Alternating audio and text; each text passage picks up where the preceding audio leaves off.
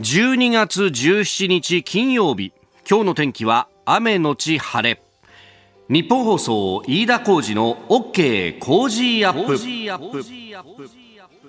朝6時を過ぎました。おはようございます。ニッポン放送アナウンサーの飯田浩司です。おはようございます。ニッポン放送アナウンサーの新行市佳です。ニッポン放送飯田浩司の OK Cozy up。この後8時まで生放送です。えー、しとしとと冷たい雨が降っているという感じですかね。レーダー見ると、もう関東広い範囲というか、ね、関東どころか、えー、東海、近畿、それから北陸の方まで雨雲がずっとかかっているという感じですね。そうですよね。えー、今日はこの雨が降ってる間は寒いんだよね。そうなんですよね。この雨がですね、通勤の時間帯も降り続く見込みになっていまして、ただお昼頃には徐々にお天気回復していきそうですね。うそうなってきますと日中の最高気温は15度くらいまで上がる見込みになっています。うんまあ本当気温がね、上がったり下がったりという感じですんで、うん、まあちょっと着るもので調整しながらね、はい、やっていきましょう。で、えー、今週はですね、1週間、あのー、V 字激論と、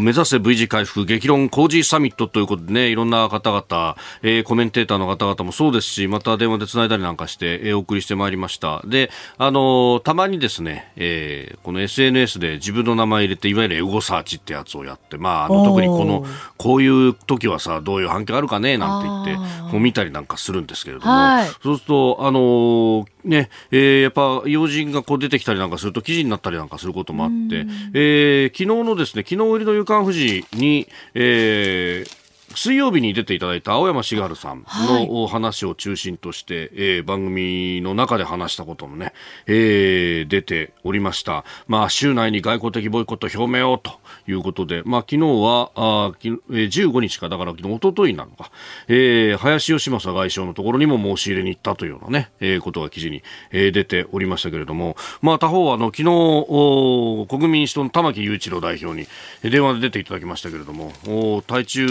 決議、まあ、人権に関しての決議に関しても、おこの国会の中でやるんだって結構ね、えー、力強くというか、うもうあの、できますよぐらいの感じで言っていたので、はい、まあ、それも、あの、ウェブ上でね、記事になっていて、リツイートされていたりなんかもして、おおと、あのー、ね、いろんな形で取り上げられていてありがたいなというところなんですが、まあ自分の名前を放り込んでですね、検索すると、まあいろんなものが出てくるなという中で、え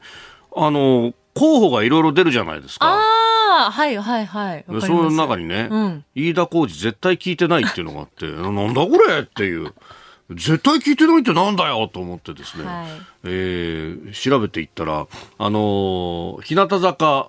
の増田好花さんの番組がね、うん、日本放送で、えー、土曜日にありますけれども、はい、えー、そこの中で、多分あれだよね、あのーメッセージというか、なんか確かにあの、ちょっと前にですね、うん、またあの、井出さん、あの、声くださいよなんて言ってですね、インチキなディレクターがやってきてですね、まあ、あの、適当に喋ってくれればいいですから、なんつって、こう喋ったんですよ、ちょっとペロッとね。えー、そしたらそれが多分、あの、日本シリーズの関係があってですね、えー、番組が飛んだりなんかした関係で、うんはい、えー、随分タイムラグがあって、12月の頭ぐらいに流れたんだろうと。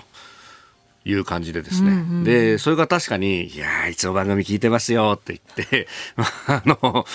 それこそオールナイトニッポンのノリでですね、ね、えー、ああでもない、こうでもないとか、あることないこといろいろ喋ったわけですよ。ええー、それが多分流れたところで、こういろいろあったんだろうなというですね。先週の放送、私聞いてたんですけど、ほうほうはい、あの、その松田好花さんの番組の中で、うん、こう、工事アップの話題をこう、いや毎回やってね、毎回取り上げてくださっている、ね、兄弟番組として、その中で一方で、うん、こちらの工事アップではあまりその話題をこう、してないんじゃないかみたいなこうご指摘がリスナーの方から、リトルヤホスの皆さんからあって、こっちはこんなに工事アップ取り上げてるのに、工事アップでじゃあ松田好花を取り上げたことがかつてあったかと。そうそうそう。で、果たして飯田さんは本当に聞いてるんですかねっていうご指摘がリスナーのそのリトルヤホスの皆さんからあり、なるほど。確かに、みたいなところで、むむと。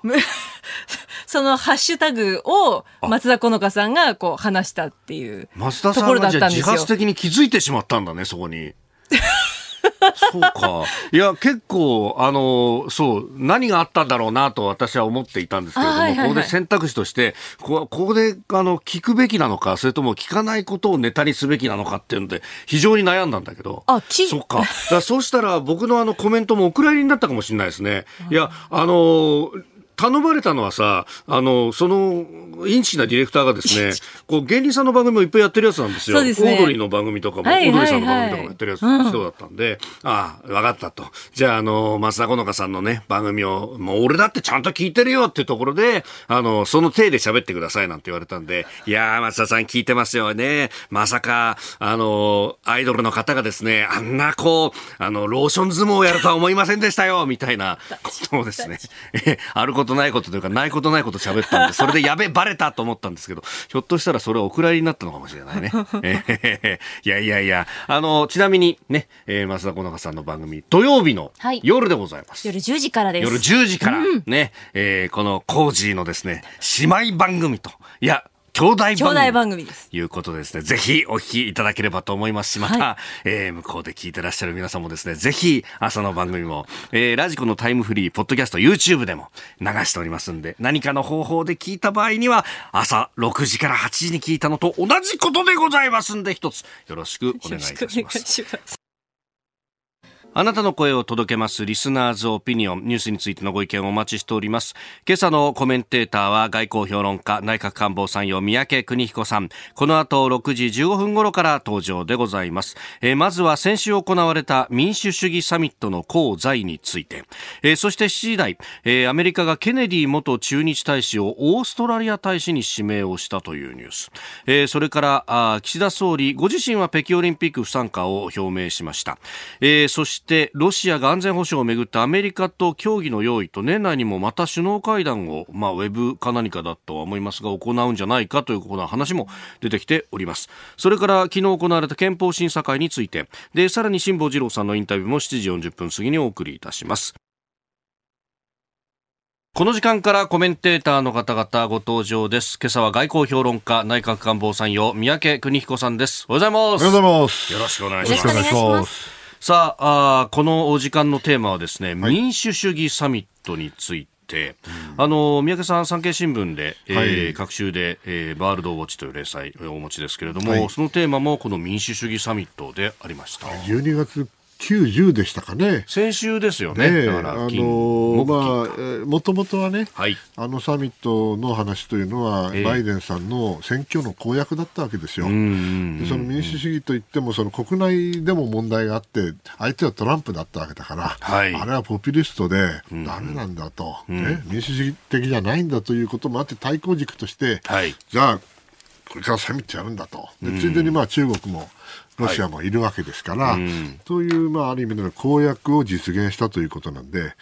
それ自体は、まあ、あのそうそうあそうなんですかって話ですよね。ただ、はい、まあ、基準がね、どうやって選んだんだいと。うんうん、ね、NATO の中のね、トルコが入ってないとかね、はい、ハンガリーが入ってないとか、なんでかな、まあ、理由はないわけじゃないんだけど、うん、んじゃあ、何か基準があるのかいや、民主主義国のサミットなんて一言も言ってないんで、はい、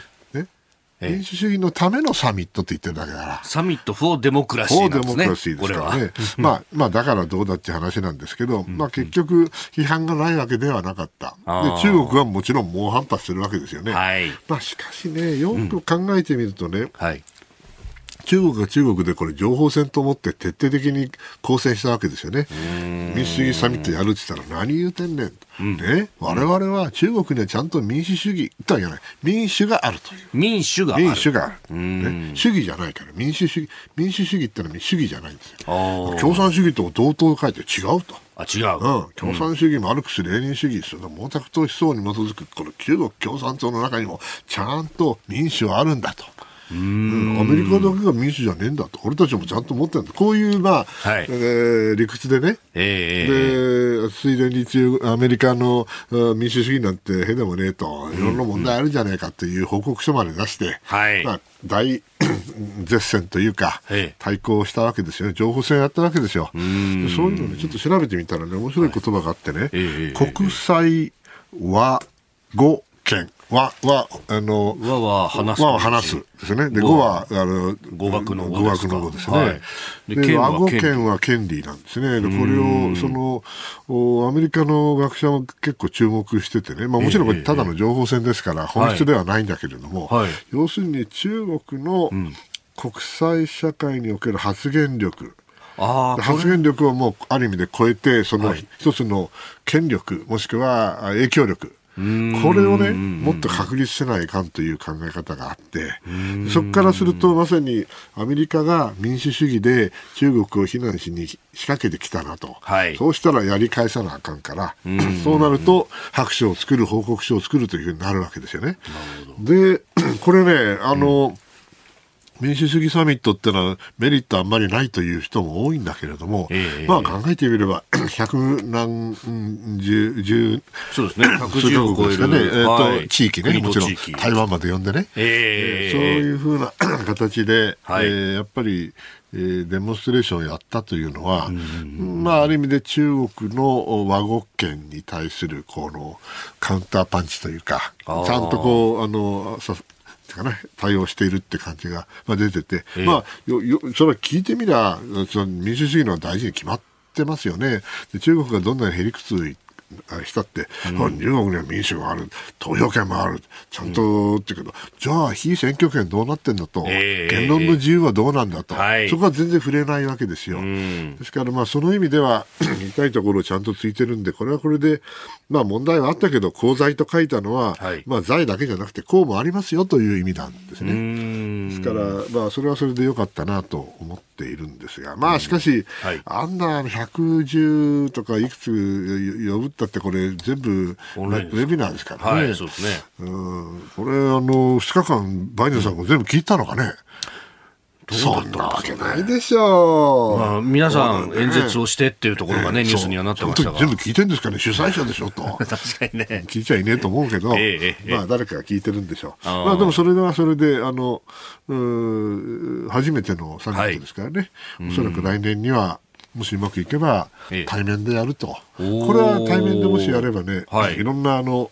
外交、他の、なんですかね、えー、ロビー外交、それから、こそこそひそひそ外交もあり得るから、それはそれで面白いイベントになるかもしれませんね。なるほど。これね、そうなっていくと、まあ、これだけの国がこう、わーっと集まるこう会議っていうと、国連総会以外にあまり考えつかない、ね、国連総会で中国と、はい、ロシアと、うん、イランとか、はい、北朝鮮とか、ええ、そういう人たちが来なくなると。うん。それだけならいいんだけど、じゃあトルコは来ないのと、はい、ハンガリー来ないのと、えー、シンガポール来ないのと。そうですよね。ちょっと待ってよね。じゃあ、東南アジアどうなのと、ミャンマーも来ないの？はい。うん、それって中国の思うツボじゃないと。えー、ね、だから、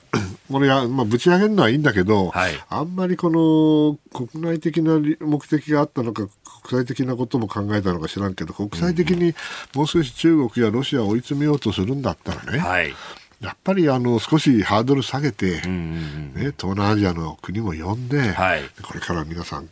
まあ、こういう問題あるかもしれんけど、ちゃんと民主主義に向かって努力してねと、お手伝いしますよと、中国の方行っちゃだめよと、はい、ロシアの言うこと聞いちゃだめよというふうなあやり方もあったかなと。あでもそれが民主主義サミットかねと、とうん、違うかなと、うん、今度はそっちの方で。ですから非常にその意味では難しいあの会議だとは思いますね。やっぱこういうものは線引きが非常に難しいまあでもどっちみち情報戦で宣伝なんだから、ええええ、それ言っちゃ終わりだけども、お互いにやってる、その、はい、キツネとタヌキのね、分かし合いの一環だというふうに思えばいいんじゃないでしょうか。うまあ、その所定みたいなもんですか、これは？最初の一手みたいなそうですね、所定でしょうね。そのでもまあ、所定の来年はあるかもしれないけど、ええ、また共和党になったらこんなことやらないでしょうな。ああ、そこはやっぱり中間選挙の。民主党だなという気がしますよね。うん。やっぱりこう、仲間を連ねてこんなにいるんだぞっていうのをこう見せトランプさんがみたいな人がまた帰ってきたらね。うんうんうん。一国主義。え一国主義で。うん、でもその民主主義のことをリーダーになるそんなこと彼も考えてないでしょうからね、うん、そういう意味では、まあ、民主党のバイデンさんらしいやり方だなとは思いますけどね。うん。まあ、そしてね、えー、対中国ということを考えると、まあ、今日もいろんなね、テーマ出てきますけれども、はいはい、まあ、これ、そうやっていろんな枠組みの中で、こう、仲間を連ねてっていうのが、まあ、日本としては、やっていく方方向になっていくわけですか、まあ、日本は常に私は言ってることですけども、うん、国際社会の一丁目一番地にどーんといると、うん、ね、そしてそれはあの大義名分がちゃんとなきゃいけなくてそれは、結局は普遍的価値でしょと、自由民主、ね、法の支配、はい、人権と人道と。はい、これをあの掲げていなければ、えー、80年前のね日本の、ええ、まあ、失敗を繰り返すことになりますからそういうことは絶対しないで常に一丁目一番地の真ん中にいましょうと。うん、そうすると必ずあの真ん中に来れない人たちが来ますから。真ん中に来れない人たちが、えー、その人たちと一線を画すことが、やっぱり日本の国益だと私は思ってます。えー、まずは民主主義サミットの功罪についてお話をいただきました。ここが気になるプラス、スタジオ長官各紙入ってまいりましたが、今日はバラバラという感じでございます。えー、朝日新聞はあの国土交通省の建設業の基幹統計の書き換え問題、ここのところずっと水、木、金と一面トップですが、えー、今日も検査員指摘書き換え量を減らすというですね、えー、記事を書いてあります。まあこれ皆さんまあ基幹の統計でねこういった不正があっていうと中国ならわかるけどね、うちでやるんかいと。うん。まあでもねいろんな事情事情があるみたいですからね。えー、あのよく調べた上で、ね、まあ直すべきは直してもらいたいと思うけど、それ集める方も大変なことは事実ですから、情報をね、正確にしたいということであれば、やっぱり制度をもう少し考え直すのも必要かもしれませんね。はいえー、それから毎日新聞はふるさと納税赤字地方もという独自の集計であります。まあ、返礼品をね、まあ、あの返礼品の額を抑えるということはここのところやってきてますけど、うん、まあ、それでも赤字。でも赤字になったら、ななんで税金大丈夫なのかな？うんまああのー、これ、記事をよく読むと赤字のところって、まあ、どちらかというとあれですねあの首都圏だとか都市圏に偏っていてだからあの、まあ、ある意味こうもともとうあの取れるはずだった住民税だとかっていうものが減っちゃうというような部分もあるようですね。はいえー、それから産経新聞はアメリカの上院の国防予算についての話で、えー、アメリカ演習に台湾招待明記というあのリムパックというアメリカ海軍主催の環太平洋合同演習ってこれハワイで行う大きな大きな演習ですがここに台湾の招待を明記って中国に喧嘩売ってますな。おおこれはやっぱり相当な、うん、別に明記しなくたって呼べばいいんだけど、あわざとね、まあ、アメリカの議会で法律を作るときに政策的なこういうのを入れ込んで、それで議会がちゃんと政策決定に関与してるんですよね。良きにつけ悪きにつけ。ですから面白いなと思いました。日本じゃあんまりないですよね。こういう方ね。まあ議会のこの、なんというか対中国の鮮明な。アメリカの議会のどんな法律でも作れますからね。なるほど。その気になれば。うんえー、それからですね読売とそれから日経が一面トップに挙げているのがアメリカの利上げについてです。日経一面アメリカ利上げ前倒しでインフレが背中を押す、えー、となっておりましてそれからあ読売の方はアメリカ来年3回利上げ FRB 方針インフレ警戒と、えー、いうことで、まあ、これ昨日の段階で、えー、番組ではお伝えしましたけれども、まあ、あ記事としては長官間に合っていなかったということで今日一面に出ております。で、えー、さらに日経はですね、その脇にイギリスも利上げということで、コロナ後初めて ごめんなさい、えー、利上げが行われたということ、そして、えー、ヨーロッパの中央銀行も緊急債券購入終了へということで、緩和を一部縮小するというようなことが出てきました。まあ、あの、日本以外の先進国は、ちょっとインフレ警戒というものがね、強くあまり専門じゃないから、偉そうなことは言いたくないけど、これ、ついに来たかっていうことですよね。うん、そしてこれで金利差ができちゃうと、当然、円安に触れると、うんうん、同時に金利曲げなきゃいけなくなるということになるとね、はい、本当にこれ、かなり試練が来る可能性があるなと思って、緊張して見てます。そうですよね。で他方こんなニュースもあって、これ結構いいニュースのように報じられていますけれども、農産物の輸出に関して初めて年間1円を突破したんだというニュースが出てきまして、これメールもいただいてます。えー、市川市梅干しばばさん、80歳の奥様。えー、日本の農産物輸出額1兆円超えたというニュースありましたね。その1位がホタテだと聞いて驚きました。今、近所のスーパーで見てもホタテって値上がりしててなかなか買えなくなってきたんですよね。うん、えー、2位が和牛。まあ、これは納得ですよね。と。えー、外国の牛肉よりも断然美味しい気がしますと。リンゴ、ナマコなども売れている地方の特産物の活性化にも役立つと思いますと。えー、いただきまして。まあ、地方のね、活性化にはいいかもしれないところが、うん、それにまあ、農業がね、こういう形で、産業、輸出産業として育てていくっていうのは、非常にあの大事なことですよね、全体が近代化していくわけだし、えー、その意味ではいいニュースじゃないでしょうか。ね、で今、その三宅さんも指摘された、ね、円安がっていうところで、いや、確かにそうなんですよね、現場のこう買い付けなんかやってる人に聞くと、最近、カニだとか、あるいはこのホタテだとかが、うん、あの外国のバイヤーに対して買い負けるんだっていうんですよね。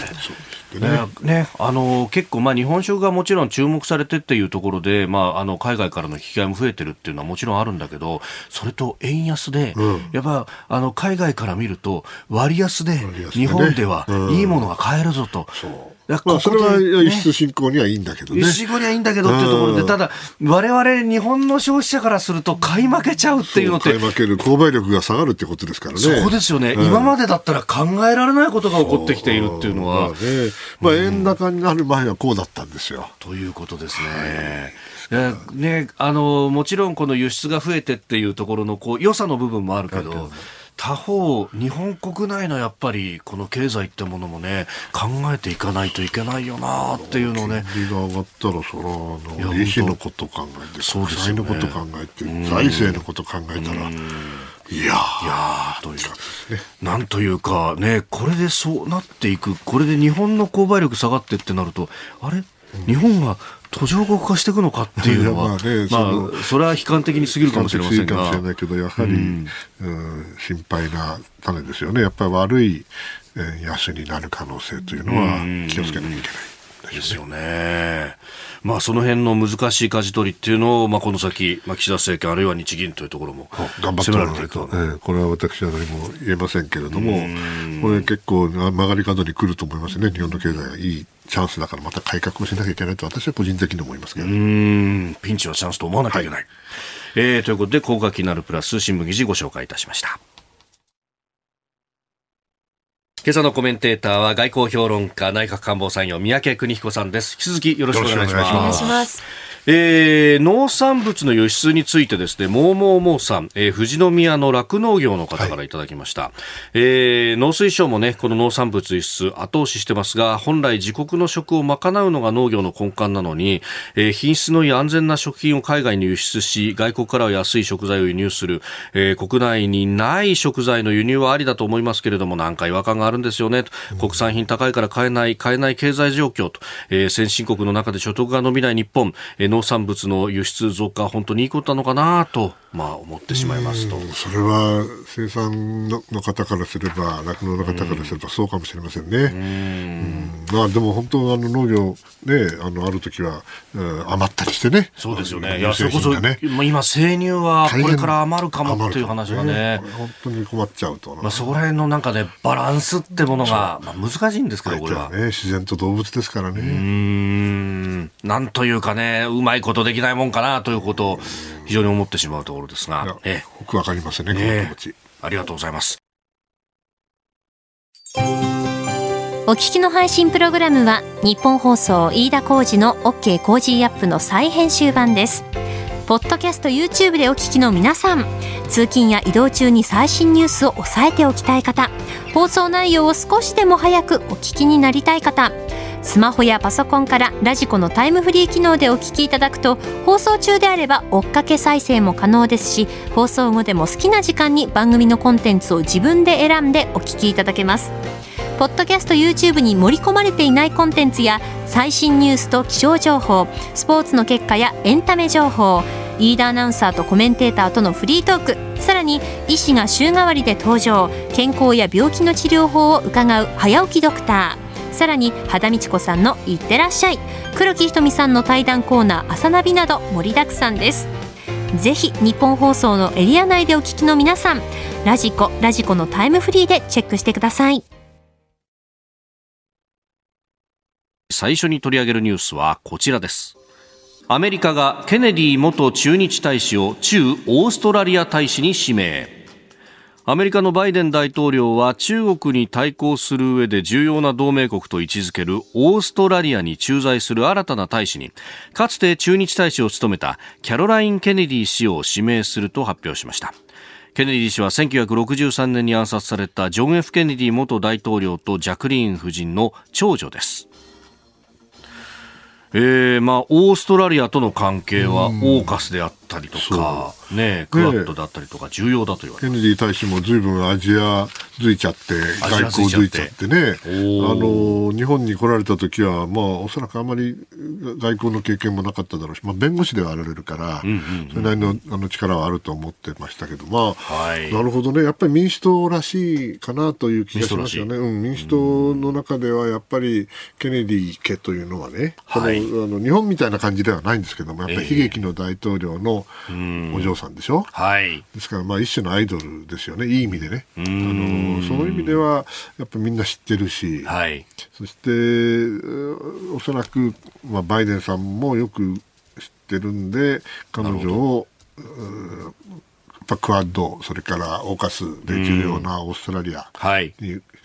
したんでしょうな。これで彼女だったらね、えー、通りますからね。あ、通る。だって国会、議会で承認が必要ですからね。ですからそういう意味では今全部止まってるはずですよ。ああ、うん、ですからこの彼女で、彼女だとちょっと反対する人は少ないかなと。なるほど。いうことも考えているんじゃないかなという気がします。根拠はないですけどね。うん。まああのね、駐日大使にこうなる時にもこうね、日本の国内でもいろいろ報道されました。そうですね。まあケネディ家っていうものが、まあある意味のね、まあブランドですから。名家、なんというか、まあ疑似ロイヤルファミリーみたいな。うんまあそこまではねいかないけども、えー、やはりあの。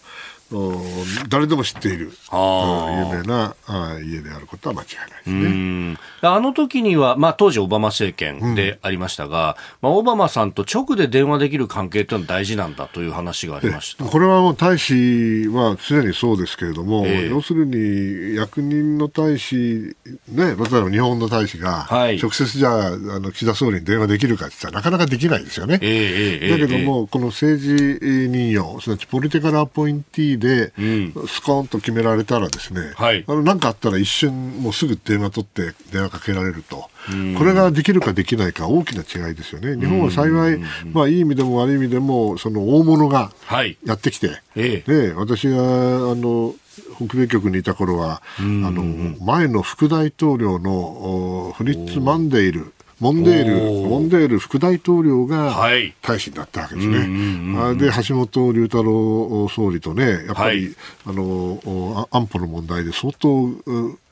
深い議論ができた、ね、こういうのがやっぱり醍醐味ですよね。あの官僚の対人は違う、一味違う。もうその問題があったら、はい、そのなんていうか官僚を通してこうなんか誤解が上がっていったら困るわけですから、えー、そうならないように直でもやっちゃうと、これが効果的な場合がありますね。またあのキャロラインさんの場合にはあのぱオバマさんを、なんていうのかな、えー、広島に、はい、えー、呼んだ、呼んだというか来てもらったのにはですね、えー、おそらくもちろん岸田外相、当時の当時の外相。ケリーさんもいたけれども、おそらくカロライン・ケネディ大使も相当の役割を果たしたことは間違いないと思います。その意味では、まあね、勲章をもらったけれども、はい、それだけの仕事はされたのかなという気がしますね。さあ、そして他方、アメリカの駐日大使ですが、うん、あの、エマニュエルさんというね、もともとシカゴ市長をやってらっしゃった方。はいはい。まあ、強力な、あの、まあ、もしかしたら敵の多い人かもしれないけれども、政治家としては強力な人ですよね。だけど、まあ、彼彼も含めて、彼個人が悪いという意味じゃなくて、もう今、議会での共和党と民主党の力関係がまあ微妙なもんですから、ほとんど、まあ、大使の発令の人事全部止まってんじゃないですか。あですから、その意味ではね、これがいいのかな、はい、もう1年経ってるんですからね、もうすぐね。まあ、確かに政権発足からね、まもなく1年になりますね、年は。1年ぐらい平気で大使がいないっていうのも、驚きですよね、本来ならね。本来なら。まあ、そのためにその国務省のプロがいるわけですけど、はい、やっぱりね、うん本ちゃんがいないと、うんと思います。おはようニュースネットワーク。取り上げるニュースはこちらです。岸田総理が北京オリンピックの不参加を表明。一方、ロシアのプーチン大統領は出席へ。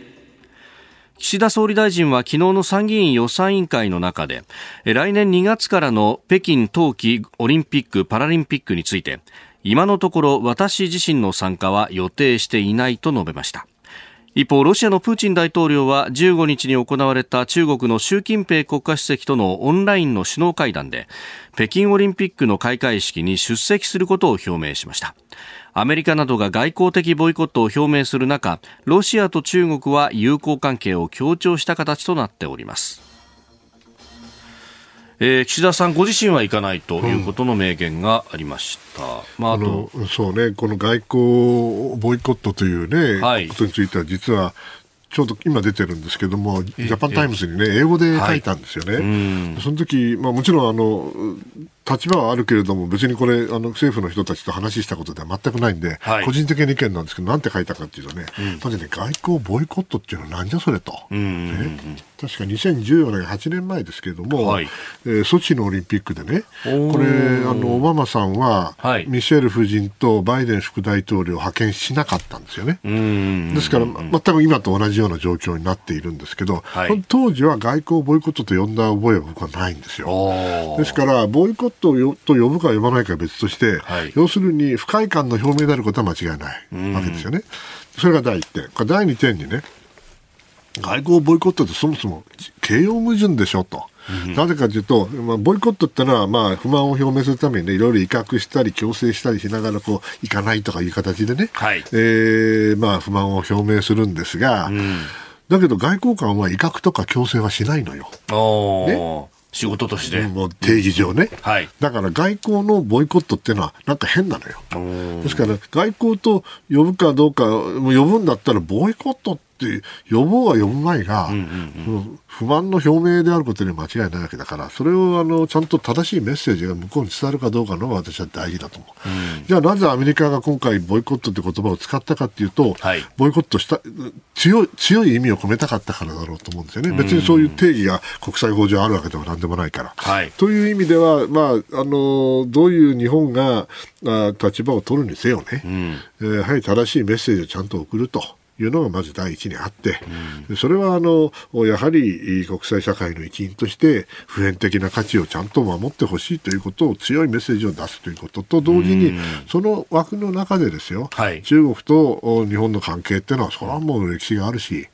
同じ地域だしこれはあの複雑ですからね、えー、こんなあの簡単にアメリカがやりえって言ったからって追従する必要なんか全くないと私は個人的に思ってるんですよね。だからどう呼ぶかは別として、はい、しかし言うべきことはちゃんと言って、というようなことを書いたわけですよ。えー、まあ、そしたら今日のニュース見たらね、はい、あのまず総理ご人的に行かれないと。いと。まあ、それはそうですよね、と。それから、あと新聞では、あのボイコットと呼ぶか呼ばないか、そういう言葉は使わないかもというような観測記事もありましたよね。はい、まあ、そのそ その通りなんで、うん、どっちでも、私に言わせればどっちでもいいと。要するにメッセージの方がはるかに大事だということだと思います。どうなんでしょう、そこのメッセージの部分で、うん、まあ、あの岸田さんはこうどうするか、国益に鑑みて判断をすると、で結局、今、ここに至るまで、まあ、明快なメッセージ的なものっていうのは、なんとなく漏れは出てきてるけど、が、うん。といったっていうのは出てないじゃないですか。まあ、まだね、うん、あの今、私はその Japan Times に何て書いたかっていうと、はい、今、そのなんか言う前に、ええ、外交の季節ですよ、外交の時期ですよ、つまり中国も含めて、はい。えー、まあ、水面下でね、うん、メッセージを送る、はい、そして態度の変更を求める、うん、同時にアメリカを含む同盟国、友好国がどのような形になるか、一番大事なことは、その国際社会が一致して、そのメッセージを送ること、強いメッセージを送ることがありますから、それをボイコットと呼ぶかどうかは別にしてですよ。やはりあの欧州諸国、はい、今どう動きをしているか、えー、それを見極めてからでも私は全然遅くないと思ってるんですよ。ですから、まあ、あの来年になるかどうかは別としてね、はい、今はあの外交の時期だろうなと、そしていずれはあの正しい決断をするでしょうというふうに、まあ、英語のコラムでは結んであるんですが、まあ、どうなるでしょうか。うん。いやここのところね、結構国内で、えーまあ、あのそれこそ安倍元総理だとか、はいはいはい。まあ、高市政調会長だとか、はい、あるいは野党でもお C 共産党委員長とか、うん、もうあのいい加減日本もきちっとしたメッセージ出すべきだと、ボイコットすべきだっていうような声がどんどん上がってきてますよね、うん、まあ、あのそういう議論をね、本当すべきだと思うんですよね、えー、今まで、まあ、言わなかった、言わないできたことも事実ですよ。はい、それからね、これはあのお言い方難しいんだけども、うん、まあ本当にね、何やるか分かんない人たちだから。ね、ですから、そこは慎重にという気持ちもわからないではないんですよ。僕の経験から言ってね。だけども、はい、おっしゃる通り、あの正しいメッセージをちゃんと伝えることはやはり日本の外交としてやるべきことやらないと。でもその時には常にその日本が突出するというわけではなくて、はい、あくまでも国際社会の一丁目一番地。これをあの大事にしなきゃいけないとは思ってます、えー、そして、えー、2つ目のニュースこちらのニュースです。ロシアが安全保障をめぐってアメリカと協議の用意年内にも首脳会談も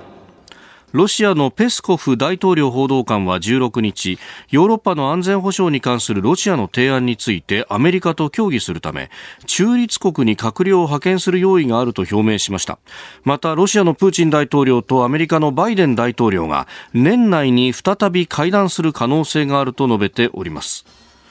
まあ、可能性があると言いつつ、何か具体的に決まったわけではないというふうに言っていると、うん、そうですね、まあ、しかし、これはあのロシアの思うツボかどうかは別として、はい、が望んでいたことだとは思うんですよね。望んでいたこと。に、この間、ロシアとアメリカで首脳会談がありましたよね、その前にですよ、えー、その前にロシアは、まあ、これはあのアメリカの情報だけれども、おそらく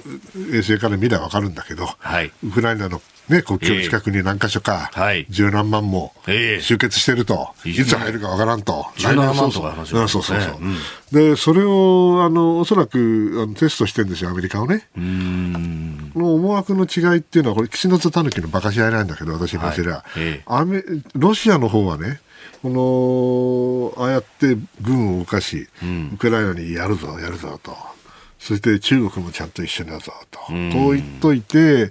本当、本音はね、はい、あのクリミア問題で、えー、課されたこの経済制裁、これをなんとか解除してもらいたいと。いうのが本音だと思いますよね。はい、でアメリカの方はね、えー、の全く別でね、なんとかロシアと中国を引っ張らして、ね、そしてもちろんあのウクライナの問題でもあんまり手を出させなくないけれども、なんとかあ中ロを割りたいという気持ちもある。そうするとね、やはりここでそのさ、えー、ここの間あ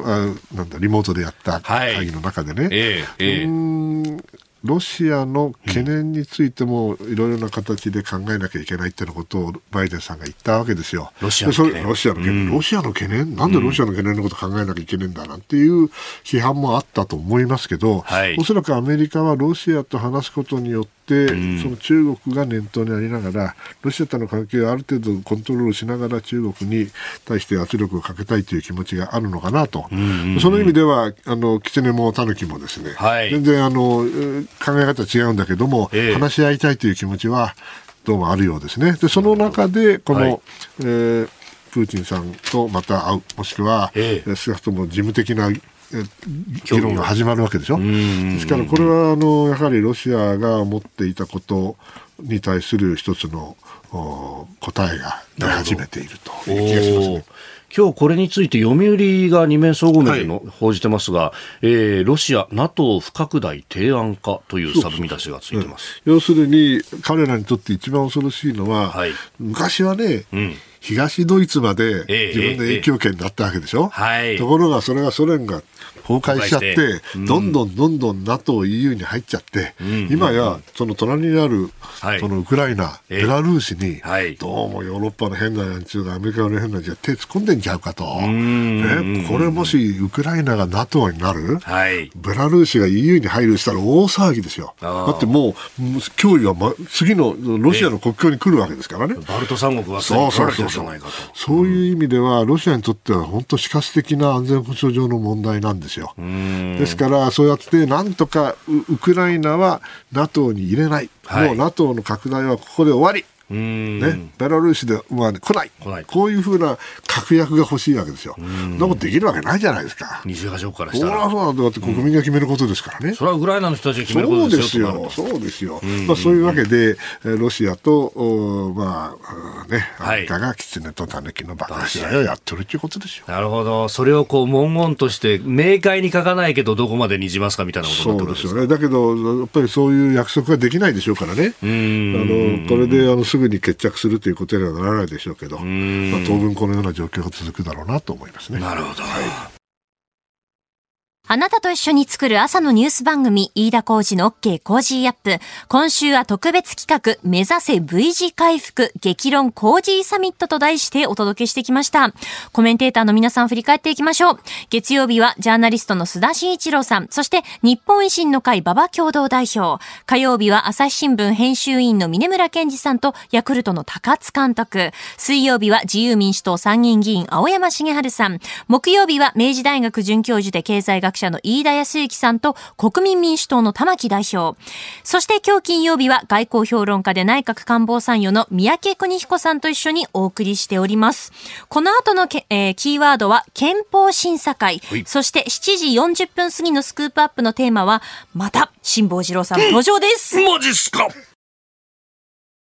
続いて教えてニュースキーワードです。憲法審査会。憲法審査会は憲法や関連法制を調査し改正原案を審査する国会の審査会で衆参それぞれ議席数に応じて各党に委員が配分されます。改正原案は各院の審査会が過半数で可決し本会議で3分の2以上が賛成すれば、えー、発議されるという手続きを踏まえております。でこの憲法審査会衆議院のものがですね、えー、先の衆院選後初めて、えー、自由討議という形で昨日行われております。まあ、自公両党、日本維新の会などが、まあ、前向きな形。一方で、立憲民主党はテーマが決まってない中で分科会を設置するのは拙速だと慎重な姿勢を示しています。まあこれ、ずっと開かれてなかったっていうのがね、まあ、各党のね、いろいろな主張をざっと読んで、まあ、正直言ってびっくりですね。びっくり。うん。あのー、なんていうのかな、憲法が変わらないでどうやって統治を変えられるのか、つまり法治主義ということであれば、実態があってその実態に合わなくなった法律を変える。その法律新しいルールでちゃんと統治をしていくというのが基本的な考え方だと私は思ってます、はい、そして諸外国見てもね、うん、憲法をこの何十年もですよ、一、うん、回もいじってない国なんて僕の知る限りないですし、諸国では。はい、当然あの現状、状況が変われば憲法は変えてるわけですよ。うん、だけどね、何まず会見ありきであってはならないとかね、はい、白紙から一歩一歩って白紙からって何十年やってんの、うん、えー、ちょっとそのこの発想っていうのはせっかくこの憲法審査会が議論をされるようになったというのはいいことだと思うけど、はい、じゃあ本当に議論始まるのってこの言い方聞いてると。ね、なんか、議論はするけど、実態は議論しないのと同じじゃないですか、始めるけど。ね、それから、まあ、あの自衛隊のようなあのこと存在を明記するだけの規定は知る限りないというおっしゃる方もいるんだけど、確かにそうだけど、はい、憲法9条みたいな規定も知る限りないんですよ。ですから、その意味ではね、やっぱり議論をする以上は、はい、あの会見ありきかどうかは別として、えー、それは憲法審査会で会見の議論をするんだったら、それはその方向で動いていかないと、ますます憲法とそれから実態、実社会が介入していく、はい、そうしたらそれ自体は憲法に対する信頼がね、むしろ失われると僕は個人的に法治国家ってそういうもんだと思ってるんで、間違ってるのかもしれないけども、ちょっとこの議論は、はい、いやー、まだやってんの、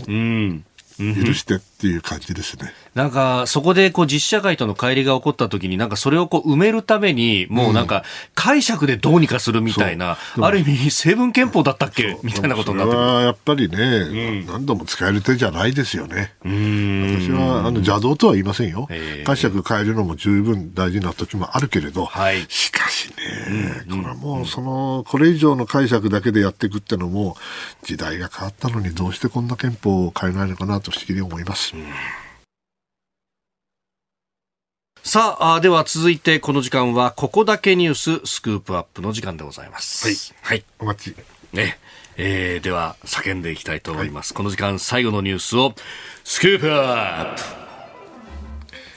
プいいじゃない本当ですか、うん、ちょっとさっきタチさん OK あったんで、ちょっとそこでね、いい感じなるほど、動くんじゃないぜ。動きます。チャンネルは変えるんじゃないぜあったからそれいいけど、ごめんなさいね、はい、激論 Cozy サミット辛坊治郎さんに直撃えー、今週の OK 工事アップは目指せ V 字回復激論 Cozy サミットということで、まあ、もやもやの多かった2021年からのリベンジを目指して、いち早く V 字回復への道筋を探ってまいります。えー、最終日今朝はニッポン放送辛坊治郎ズームそこまで言うかでもおなじみ、8年越しの夢夢を叶えて今年8月ヨットで太平洋往復横断を達成された辛坊治郎さんにお話を伺ってまいります。昨日インタビューしてまいりました。テーマは夢です。あのね、うん皆さんの中で夢をお持ちの方がいらっしゃると思いますが、はい、夢を実現するあの技を授けたいと思います。夢を実現する一番いい方法は、はい、あの夢ってなんか口に出すと実現しなくなりそうだからってなんか私夢があるんですっていう子でも「何なの聞かせて」って言って「いやちょっともうそれはちょっと私あの言わないことにしてるんです」っていう人多いじゃないですか。胸の内に秘めそういう夢は大抵叶いません。なるほど。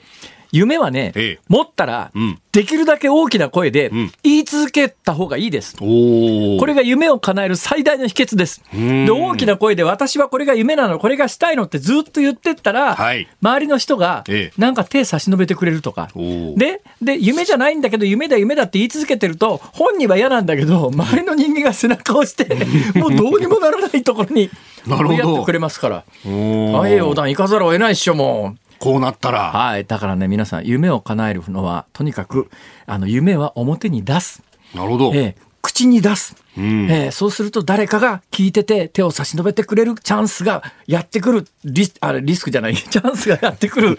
可能性が上がりますから。だからね夢胸の中に秘めるっていうとなんかかっこいいですけど、はい、秘めてる夢は一生秘めたままになる可能性が高いですからもうできるだけ夢を持ったら表に出すことをお勧めしますね。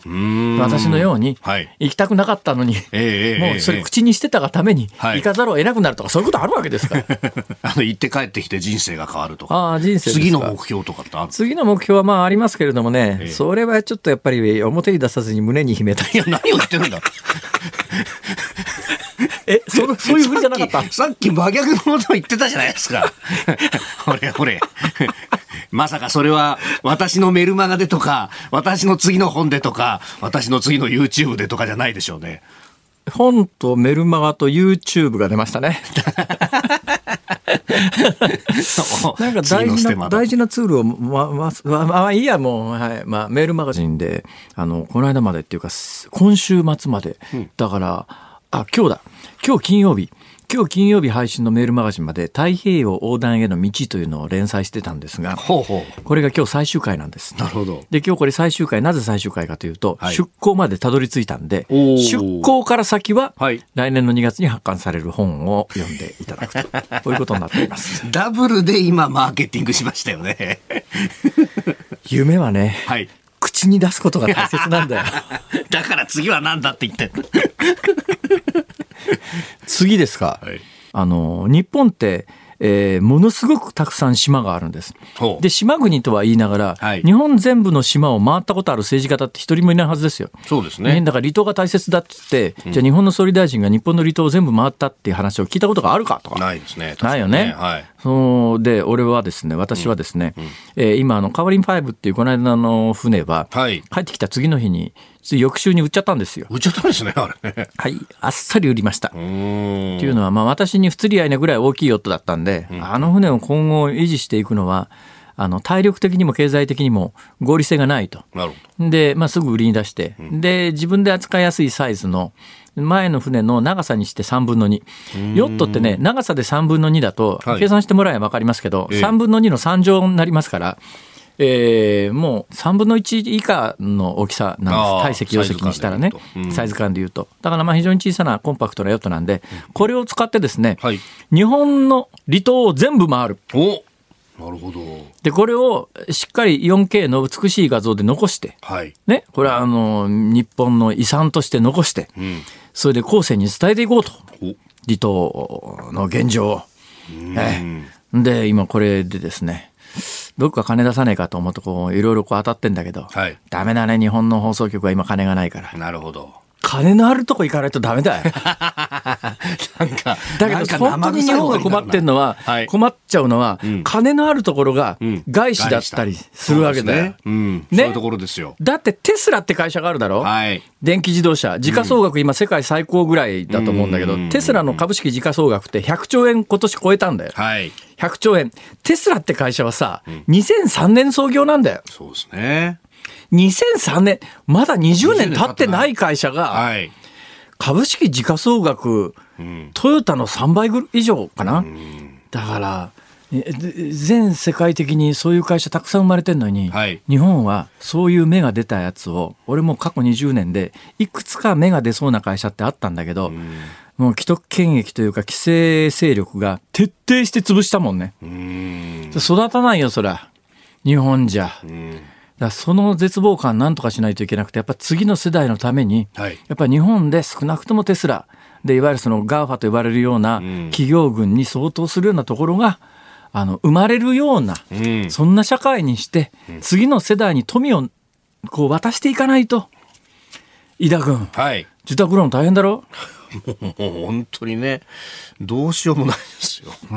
これであのボーナスとか下げられると大変なことになるんだろ？う大変なことになりますよ。経済成長はしてもらわなきゃ困る。飯田君、バイトしてますから、ボーナスは払わなやめなさい。やめなさい。しかもしてないし。する口があったら教えてほしいってなもんですけど。えー、どうも今日は呼んでいただいてありがとうございました。えー、ということで辛坊さんのどういうことだよそれは、ええー、日本の離島を巡るということで、はい、ということは尖閣にも竹島にも行くんですね。うん。本当に？本当に？行く行く行く。行く行くなんだったらあれだよ。倉重とロフだって言っちゃうよ。おお今言いましたからね、これ。言葉に出した。言うは安く。行うは形。どうもありがとうございました。ありがとうございました。本当言いっぱなしっていう感じですけどね。これ一体どこが目指せ V 字回復なの？全然。確かにね。いや、いやあんな変な島行ったら帰ってこれなくなっちゃうよ、本当に。おお、まあまあ、そうね。気をつけてくださいよ、本当に。ね、そこのところは本当にシャレにならないというところですが。まあ、日本の離島というと6852あると。まあ、島というね。これ大変だ。これ、ものすごい壮大なプランだったりしますね。実はものすごい夢を語っていたかもしれない。本当に行けばね。え本当に行くのかね。まあ、とりあえずね、瀬戸内の島々を巡るんだみたいなことを不東部で。なるほど。なるほど。瀬戸内にも島いっぱいあるからな というね。それだけで十分じゃないです今日はね。まあでも、あの、夢の叶え方ということで、まずは声を出して声を出す。これ大事ですね。うん、確かにね、えー、新業アナウンサーも、特撮特撮と言い続けていたら、はい、ねね本当に番組に出たりなんかもしたし、ね、今年前回ジャーにおざお邪魔させていただきましたね。そうなんですよ。あの今年、うん、あの特撮の番組の中でですね。特撮の？そうそうそう。えー？何や少し。あのアナウンサー役でお邪魔させていただいたんですなんで特撮なの？大好きなんですよ。そうなの、はい、やっぱでもね、そういうのを口に出していくっていうのは重要なんですかね。そうですかね。飯田さんもだって鉄道鉄道って言っていたら、ね、両国駅のそうですよね。ホームのアナウンスを少しだけさせてもらったりとかね。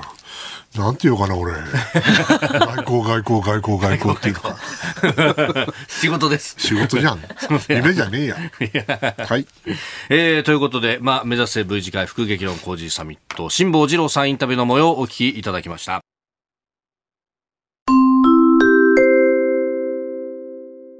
これからお送りする内容は、あくまでフィクションとしてお楽しみください。ただいまより野党各党の代表質問を行います。それではよろしくお願いします。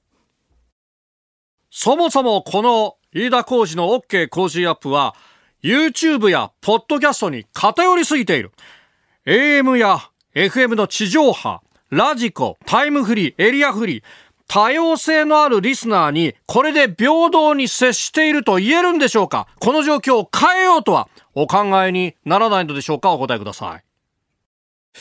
まあ、そもそもの話といたしまして、代表が変わったように思うんですが、まあ、えー、それはそれとしまして、えー、委員ご指摘の通り、新しい資本主義、あ、もとい、新しい聴取スタイル、どのようにお聞きいただいても、番組リスナーということに変わりはありません。いわば、分厚い中間層であります。お聞きのすべての、特に関東、一都、三県の皆様におかれましては、平日朝6時から8時のきっちり2時間、日本放送、有楽町の日本放送で、飯田浩司の OK 工事アップをラジオでお聞きいただいている。このことをですね、えー、十分にご認識いただいていると承知しております。え、では次の質問をお願いいたします。今回のプレゼントは千葉の私の出身の千葉の美味しい新米が100人に当たるということですが、これはある意味、番組プレゼントの法違反、え極論すれば、憲法違反に当たるのではないでしょうか。こういう姿勢でいいんでしょうか。一部のリスナーだけが利益を得た飯田のミクスは失敗であったと言わざるを得ません。このような番組を断じて許すことはできない反対の声を上げていこうではありませんか？ご質問にありました。千葉の新米、まあ、正しくは、麹米5キロのプレゼントでありますが、ご指摘には当たらないと考えております。えー、9月にも同様の財政支出、あもとい0.5トンのお米の大放出を躊躇なく行い、経済、社会活動の再開と、食卓の支援を下支えしてまいりました。なぜならば、調査には大事な袋が3つあるからであります。胃袋、池袋、そして東池袋。では次の質問お願いします。年末の12月中旬、ある意味、ラジオ界の総選挙のこの時期、我々はリスナーとは近距離、他局とは遠距離、えそして対決より解決を兼ねてから愚直に訴えて、野党共闘とは一線を画してまいりました。批判合戦ではなく、まず政策ありきで、ネットドブ板で戦おうではありませんか。飯田浩二の OK 工事アップ、その意気込みをお聞かせください。屋根を修理するなら、日が照っているうちに限る。えー、米国第35代大統領、ジョン・ F・ ケネディの言葉です。言い換えるならば、ラジオを聞くなら、番組が終わる前に限る。そうです。あなたがお聞きのプログラムは永遠ではありません。若い方風に言えば、推しは押せるうちに押せ。そのためには、あなた方の負託が必要です。日本放送ならできる。日本放送だからできる。我々には三方よしの精神を行いから育んできた歴史があります。だからこそ、リスナーよし、放送局よし、番組関係者よし、このような番組を目指して精進してまいります。大事なことですので、最後に一言申し述べます。飯田浩二の OK 工事アップは、日本放送で平日朝6時から8時の2時間生放送でお送りしています。ご清聴ありがとうございました。それでは以上をもちまして代表質問を終了いたします。ご協力ありがとうございました。